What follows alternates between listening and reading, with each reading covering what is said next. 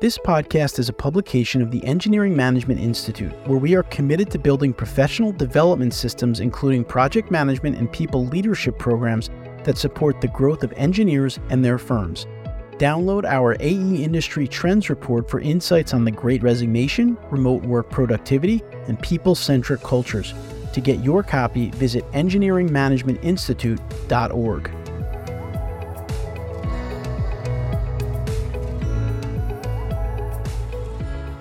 Hello, and welcome to this episode of the Geotechnical Engineering Podcast. In this episode, we'll be talking with Dr. Adda Athanasopoulos Zekkos, who's an associate professor at the University of California at Berkeley. We'll be talking about the intricate world of soil liquefaction. We'll also be talking about liquefaction within gravelly materials. We'll talk about the concerns for this aspect of geotechnical engineering We'll talk about how to analyze for this complexity, that being liquefaction, and we'll also talk about some potential solutions. So get ready to embark on this illuminating journey as we dissect the challenges that are associated with liquefaction. I'm your host, Jared Green, and I'm excited to be bringing you another episode of the Geotechnical Engineering Podcast. But before we get started, we're going to hear a word from our sponsor for today's episode, that being Tensar a division of CMC. Check out Tensar Plus, the award winning design software for construction professionals to design with geosynthetics and calculate their value on projects. Tensar Plus is simple to use with a powerful engineering system at its core. It leverages our decades of research and experience with soils all over the world, so you can count on your solutions working the first time, even in the most difficult conditions. Whether you're designing a crane pad or need to build a temporary road over muck, the cost, time, and carbon savings can be calculated, making comparison with alternatives simple. Specs, reports, and product data can be generated for your design, and training resources, research, and our third party expert reviews are all provided conveniently in the software if needed.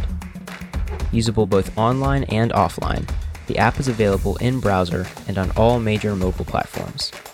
Whatever you're working on, Tensar Plus is your toolbox for success.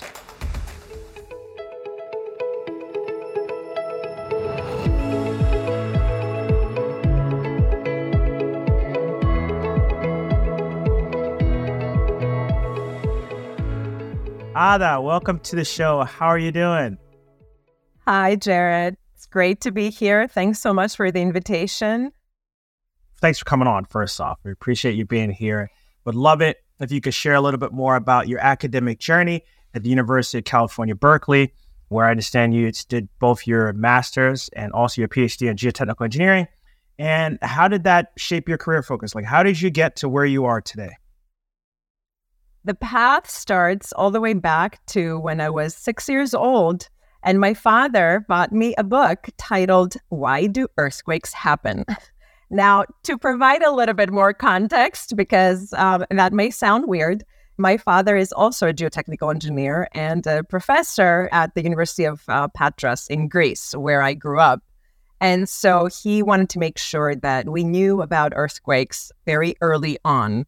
It was all about earthquake safety, also in the house, while at the same time observing the effects of earthquakes. So I was also asked at the age of 12 during an earthquake to notice which direction the lights were moving.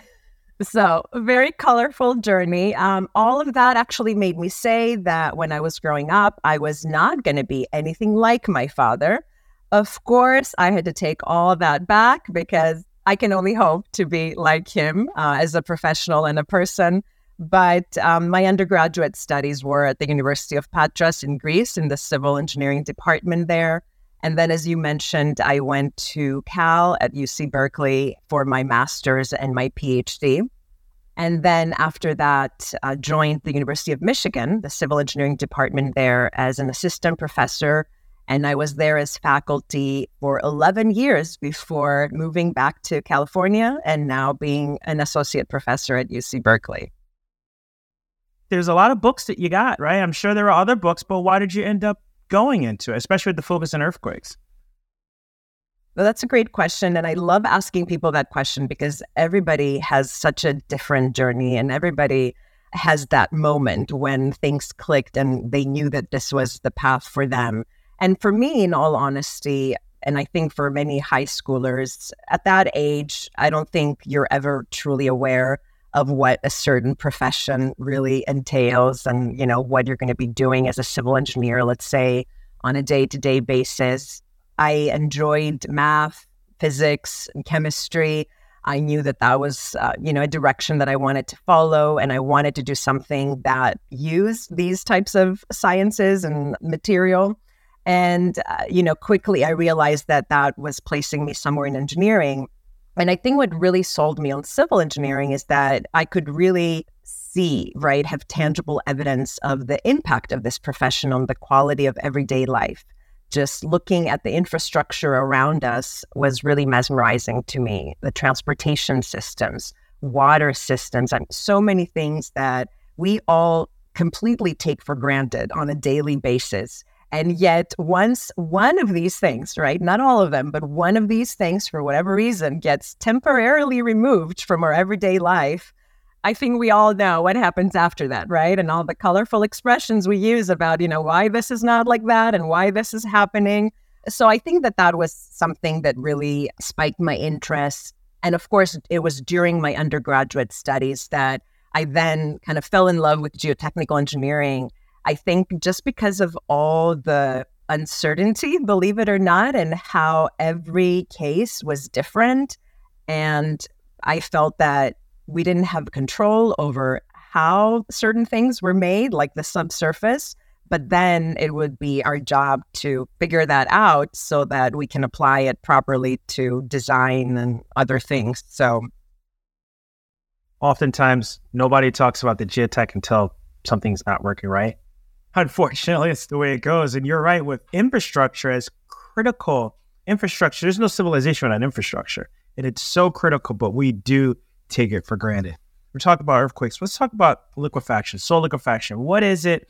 Why is it significant to geotechnical engineering? And for context, yes, we have professionals that listen to this show, but we have a lot of students. We have people that are thinking about going into geotech. We have people that are undergrads, people are grad, PhD. So you have a big audience here. So however you choose to answer this, I know we could do we could have integrals and we can get very deep. I'll let you describe it how you want to describe it. But what is soil liquefaction? Absolutely. And, and I'm very glad to hear, uh, but not surprised that you have such a diverse audience. You know, this is just such a great idea what you're doing. You know, with soil liquefaction, essentially it's a phenomenon that will happen during earthquakes provided certain conditions. You have certain types of materials that are going to be susceptible to this phenomenon. They need to be saturated and they need to undergo some type of rapid loading condition that will induce what we call undrained conditions. Essentially, that water that lives inside the pore space, uh, the void space between the grains, has nowhere else to go. So, temporarily, it kind of freaks out, increases pressure, and that essentially results in this phenomenon where the material now starts to lose strength, essentially. It can have mm. a scale, right, where, you know, it can lose all its strength, it can lose part of its strength. And that's, you know, one of the challenges when we deal with soil liquefaction. It's not always the completely catastrophic mechanism that we often see in pictures if you google the internet and you know you put literally the words soil liquefaction earthquakes you're going to be inundated with pictures about the devastating consequences that this phenomenon can have. But it's not always to that extreme. However, even at smaller levels, it can have a very detrimental impact to your infrastructure, depending on that threshold. So, by the material losing its strength, it's no longer able to carry the loads that it was designed to carry. It's now deforming and moving in ways that it wasn't supposed to move during the original design. And so it can affect infrastructure both above the ground, but also underground, which I think is another important thing to bring up. So if you have lifelines, you know, pipelines, other infrastructure below ground that's surrounded by material that undergoes this type of phenomenon, then that can also uh, be affected. If you track basically damage incurred in the earthquakes uh, that we've experienced in the past, you're going to see that a very large percent of damages ties back to this phenomenon, which is the reason why not just myself, but many researchers over many decades have been focusing on and studying. So, more bang for the buck here. It's like if we can solve liquefaction, we can plan for liquefaction, we know earthquakes are going to continue to happen, we're going to be in a better position. Now, we talk about liquefaction oftentimes, even in think about soils classes I've been in, focus a lot on soil liquefaction. So, loose soil, low N values that are below the, the groundwater level. Is oh, liquefaction can happen. But can gravels liquefy? And talk about that a little bit. It's important to recognize that even though there has been so much work done on liquefaction for the reasons that we just mentioned before, liquefaction has different steps. And so the step of figuring out whether your site is going to be affected, whether it will actually happen at your site, whether liquefaction will trigger, as we say more technically, is the first step. There are many other steps that come after that, which are answers to the question so what? Do I really care? Because sometimes the answer to so what is so nothing, right? And I can move on. Limited cases, but that could actually be the answer for your specific site. And so, as engineers, we shouldn't just answer whether liquefaction will actually trigger, which is the first part of you know the question that you asked me that I'm going to get to, but also what does that mean for the performance of the infrastructure that I'm dealing at this specific project site? As we know, projects have very different thresholds. We have extremely sensitive infrastructure that has extremely low thresholds in terms of displacements that can be accommodated. And then we have other types of infrastructure, critical infrastructure, like dams, for example, that are more tolerant, right? And when we're talking about dams, a few millimeters of deformation, sometimes you won't even know it happened, right? When for other cases, it can be very detrimental because you have very sensitive equipment, for example, in a structure that's not allowed to move more than a fraction of a millimeter or something like that. So it's important to always think about that component when talking about soil liquefaction. Now, going back to the first part of the question, when we're trying to answer, well, will it actually happen in the first place? The materials that have traditionally been associated with this phenomenon have been the materials that we call sands. And, you know, when we give names to materials, typically it has to do with the grain size, for those listening in that maybe have not necessarily have their soils class yet, which if you haven't, please go get one. But uh, the finer grain materials, as we call them, those with grain sizes smaller than sands, typically they exhibit other characteristics like higher plasticity indices that basically save you from experiencing soil liquefaction. You might still deform because of other mechanisms and you may still be dangerous, don't get me wrong, but it may save you the soil liquefaction analysis. On the other side of the spectrum, from grain sizes that are larger than what we would uh, call sands, which would be the gravels, in the past, some people had hypothesized that because of this larger grain size, the material is able to drain these excess pore pressures that are generated during this loading that we said leads to this phenomenon. And therefore, perhaps it's a material that we don't have to worry about soil liquefaction happening. However, we've had several earthquake events, some older and some more recent, where we have seen clear evidence of this phenomenon happening with gravels because gravels can be mixed with other materials that have smaller grain sizes that will still reduce your hydraulic conductivity or it may be capped on top and below by soil layers that are of lower hydraulic conductivity. And so these uh, conditions would still create the undrained loading type that you would need to temporarily exhibit this phenomenon. So gravel can liquefy. And has liquefied.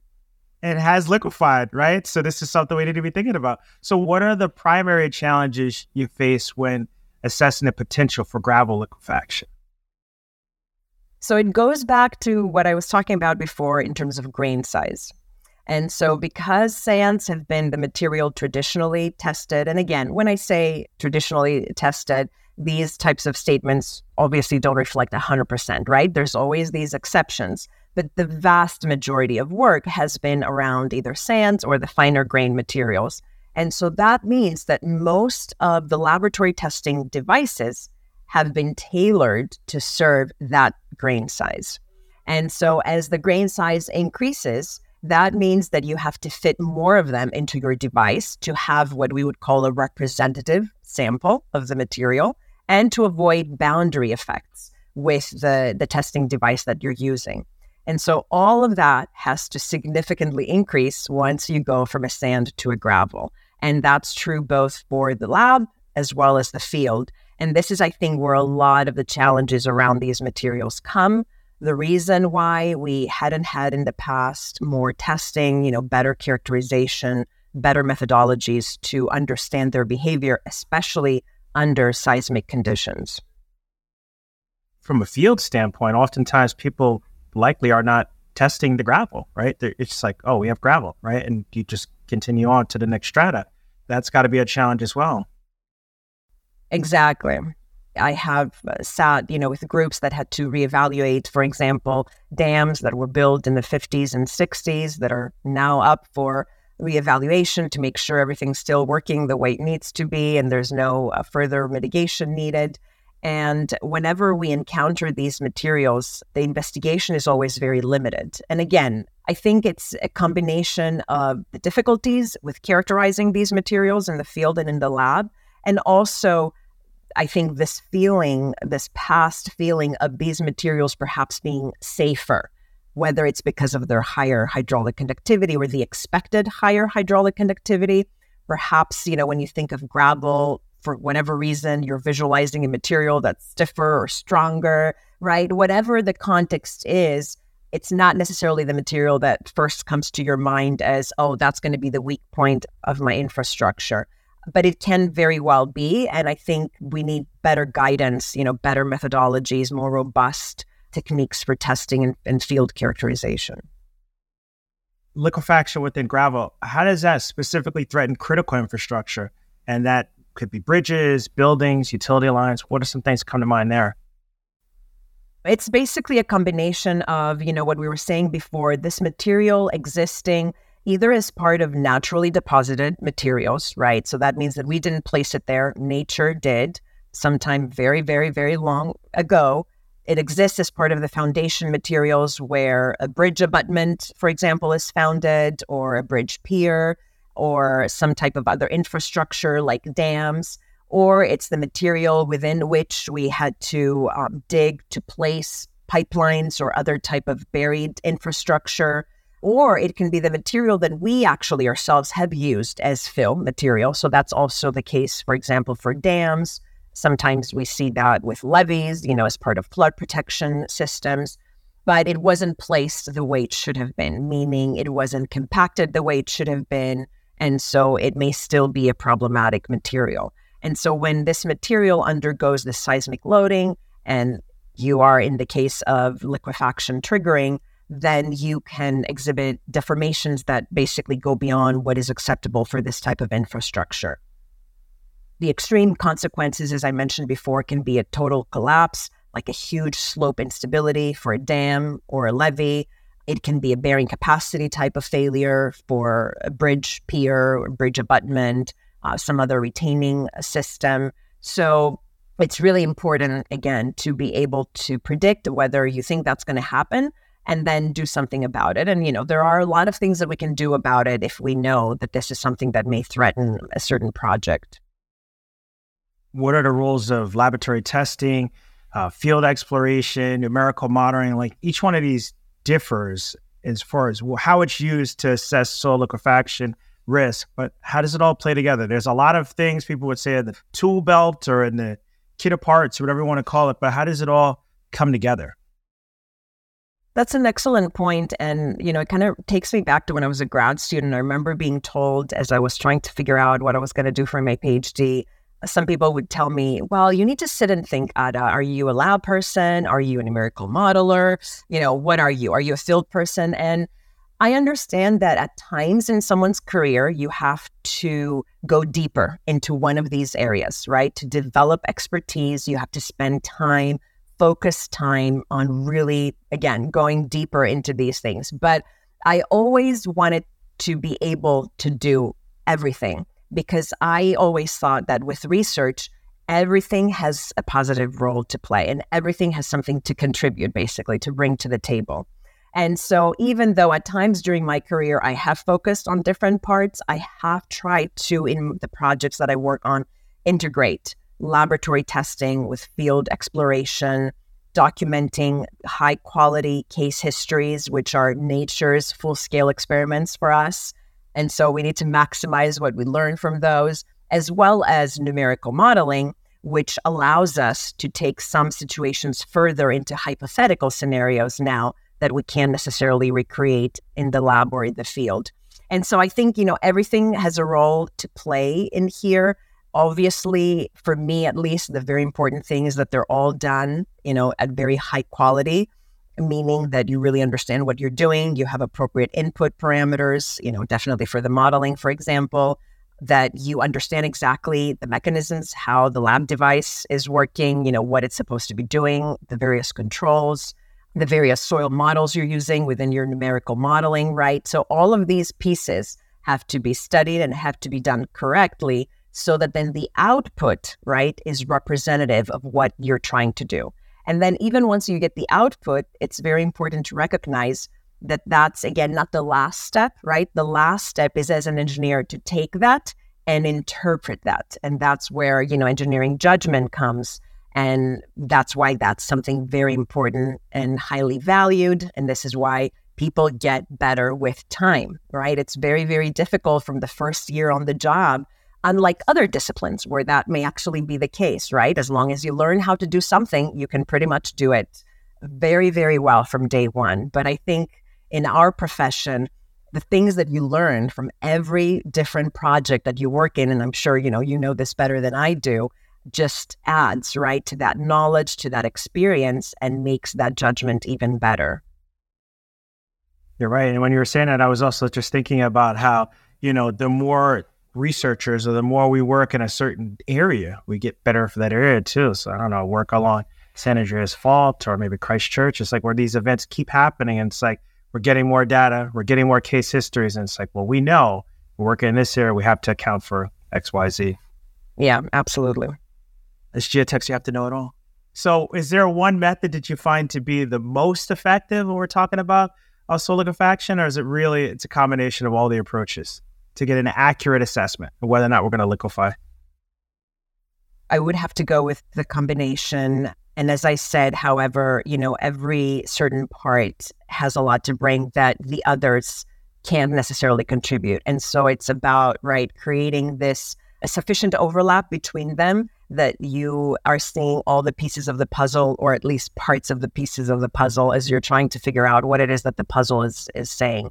And so, you know, with laboratory testing, I think one of the great advantages is that we're in control of the conditions, right? We dictate the density of the material we're testing, the grain size distribution, the loads that we're applying, how fast are we applying, right? Everything is under our control in a way. And so that allows you to very systematically study the effect of these parameters, right? You keep everything the same and you just change one parameter, and you can really see the impact of that parameter.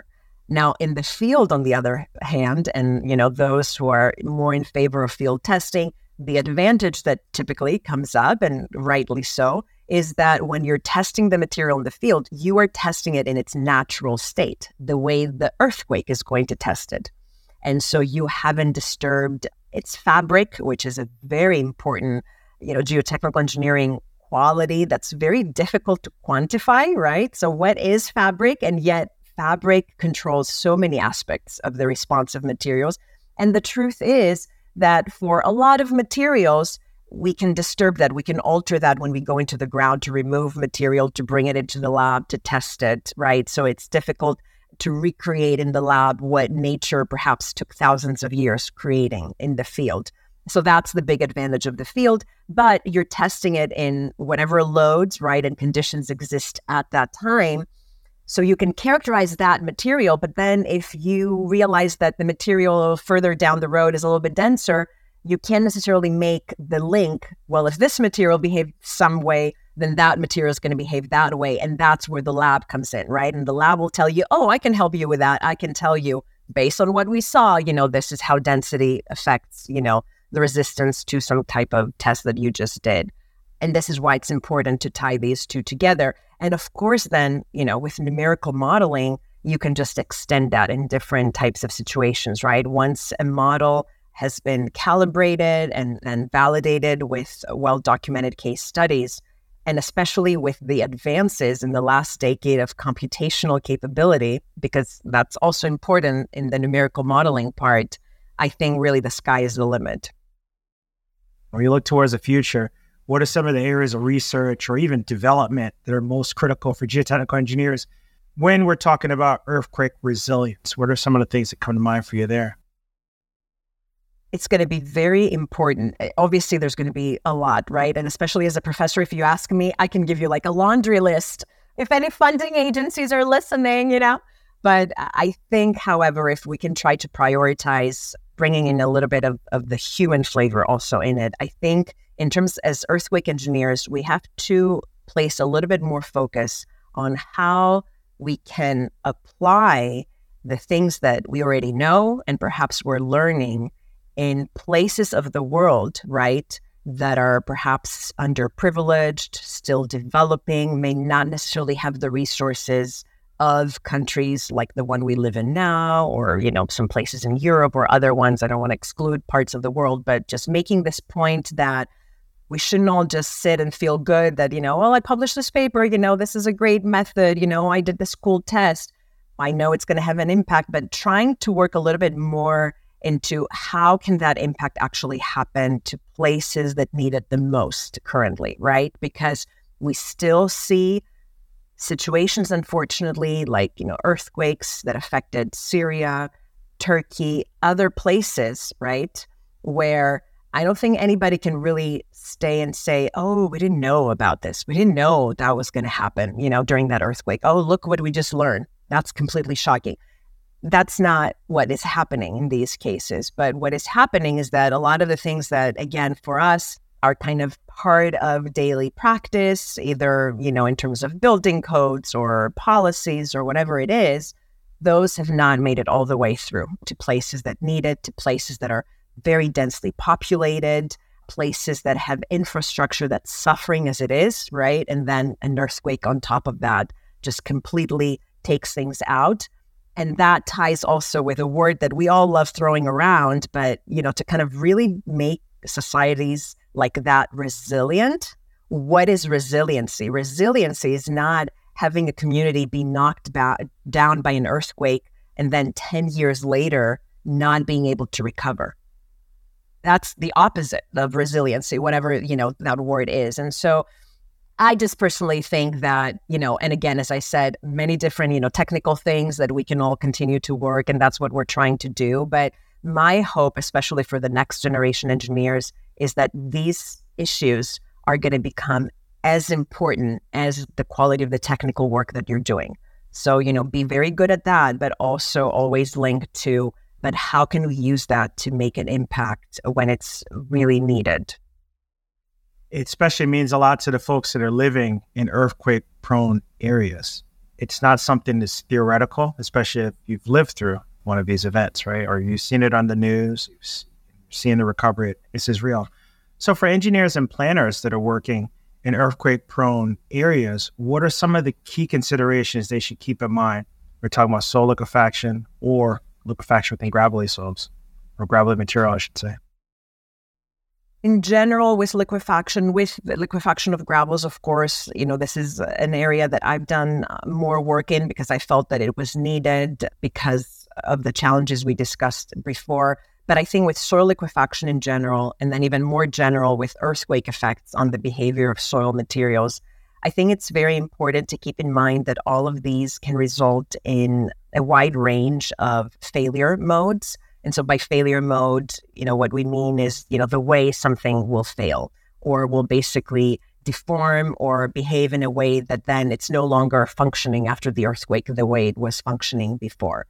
And so these types of failure modes can be very, very different from the same phenomenon. And so I think it's very important when looking at large scale, regional scale planning to incorporate all of these in the analysis. And it's not something that's easy to do. I'm, I'm not saying it and throwing it around lightly because, as I said, to go through the procedures that we have, you know, and methodologies for characterizing and everything, there's a lot of input parameter that's needed. That means that you have to have a lot of, you know, soil characterization. and the resources are just not enough. And it's just clearly not practical, you know, to just go around drill holes everywhere, right? So we know exactly what lies underground. That's the the difficult part of our job is you're given a data point and then it's like, well, what's happening around that data point in a distance of 1,000, 2,000, 3,000 feet? Uh, there's a lot of interpolation and a lot of extrapolation. And as I mentioned at the very beginning, that was part of the, the exciting aspect in geotechnical engineering for me. But it can also be quite difficult to handle at times, right? That's a lot of responsibility, a lot of uncertainty that you need to be aware of. And I, think that's another thing that needs to be very carefully tracked when you're doing these system wide, city level planning efforts and assessments, which are great. And it's the way we need to be moving. But to keep track of this uncertainty as it's propagating, especially within earthquake engineering, there's uncertainty in the loading conditions. What will the earthquake be, right? Everything we have in our database right now is an earthquake that has happened and will not happen again. The, the same way that it happened, it will not happen again, right? And so you have all this data. Well, I know what's going to happen is not going to be quite like that. But to finish the answer on a positive note, it can still give you a lot of insight as to what are some of the important aspects that will most likely happen and that I need to deal with. But again, you know, uncertainty in the loading, uncertainty in the ground materials, right? Uncertainty in the response. We need to make sure that we're keeping good track of that so that we can incorporate that in the final answer. So, how can listeners and folks that are watching, how can I learn more about your work or how can I get involved in this aspect of geotechnical engineering? I'm sure you'll have links that we could put in the show notes as well, but, but how can I get involved and how can I learn more about your work? For my work personally, you know, obviously the easiest way is to just send me an email. I have a my website at the UC Berkeley uh, Civil Engineering website page as well. I think it's important for those who have done an undergraduate degree and then started work, which is very common, uh, you know, in civil engineering, to really consider perhaps going back to school for a master's degree. I think in our profession now to become involved in the really cool stuff. I think the entry degrees now, the master's uh, degree, it really gives you that extra depth in a lot of these areas and really, I think, helps open up your perspective about what really is out there, you know, all the things that we have learned, but then all the things that we're still studying, investigating, trying to uh, better understand. Consider that if we ever, you know, and I'm just going to throw that out there, if we're ever going to be moving into some other planet, you know, at some point, as you know, and as you know, people have seen, you know, in the news, the first thing that uh, these missions do is they collect a sample of the ground because you need to understand, you know, how are you going to anchor everything? So this doesn't fly away or, you know, how are we going to build these new cities and I know I don't want to get too sci-fi, but really the future can go in many different directions and I think this is a really exciting field where you can feel you're really having an impact and so people can really consider going back to school. You know, obviously there's great programs. I think our program is amazing and geotechnical engineering. We're actually nearing the deadline for receiving applications for uh, graduate studies. And so, really excited to look through those and see what the future looks like in our profession, basically. I think another way, as a kind of a final part to your question, is that I think people should always look if they're interested in these for other types of online learning opportunities like webinars or short courses. There's a lot of material out there. Just something that I wanted to share. We've been started advertising now, but out of the Geosystems program at UC Berkeley, we've put together with my colleagues, Professor John Bray and Professor Dimitrios Zekkos, we're putting together three module short courses where different topics on earthquake engineering are going to be discussed. And one of the modules, the second module, will actually be focusing on soil liquefaction. And so all the information for that is again on the website. Um, if someone is interested, I think that that would be an excellent way to get up to speed to all things soil liquefaction. We're going to come back in just a minute and close this one out with Dr. Adda Athanasopoulos Zekkos and our Career Factor Safety In segment.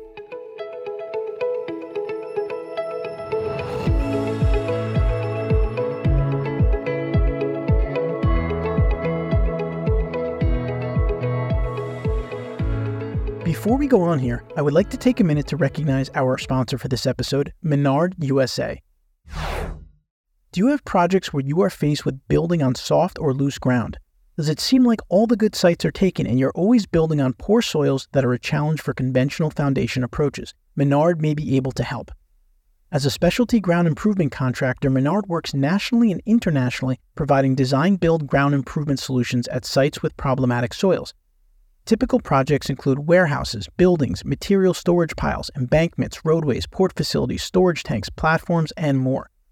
In many cases, ground improvement is less costly than traditional approaches such as removal and replacement or piling systems. Menard works closely with civil, structural, and geotechnical engineers to minimize foundation costs for wide ranges of soil conditions, structure types, and loading conditions.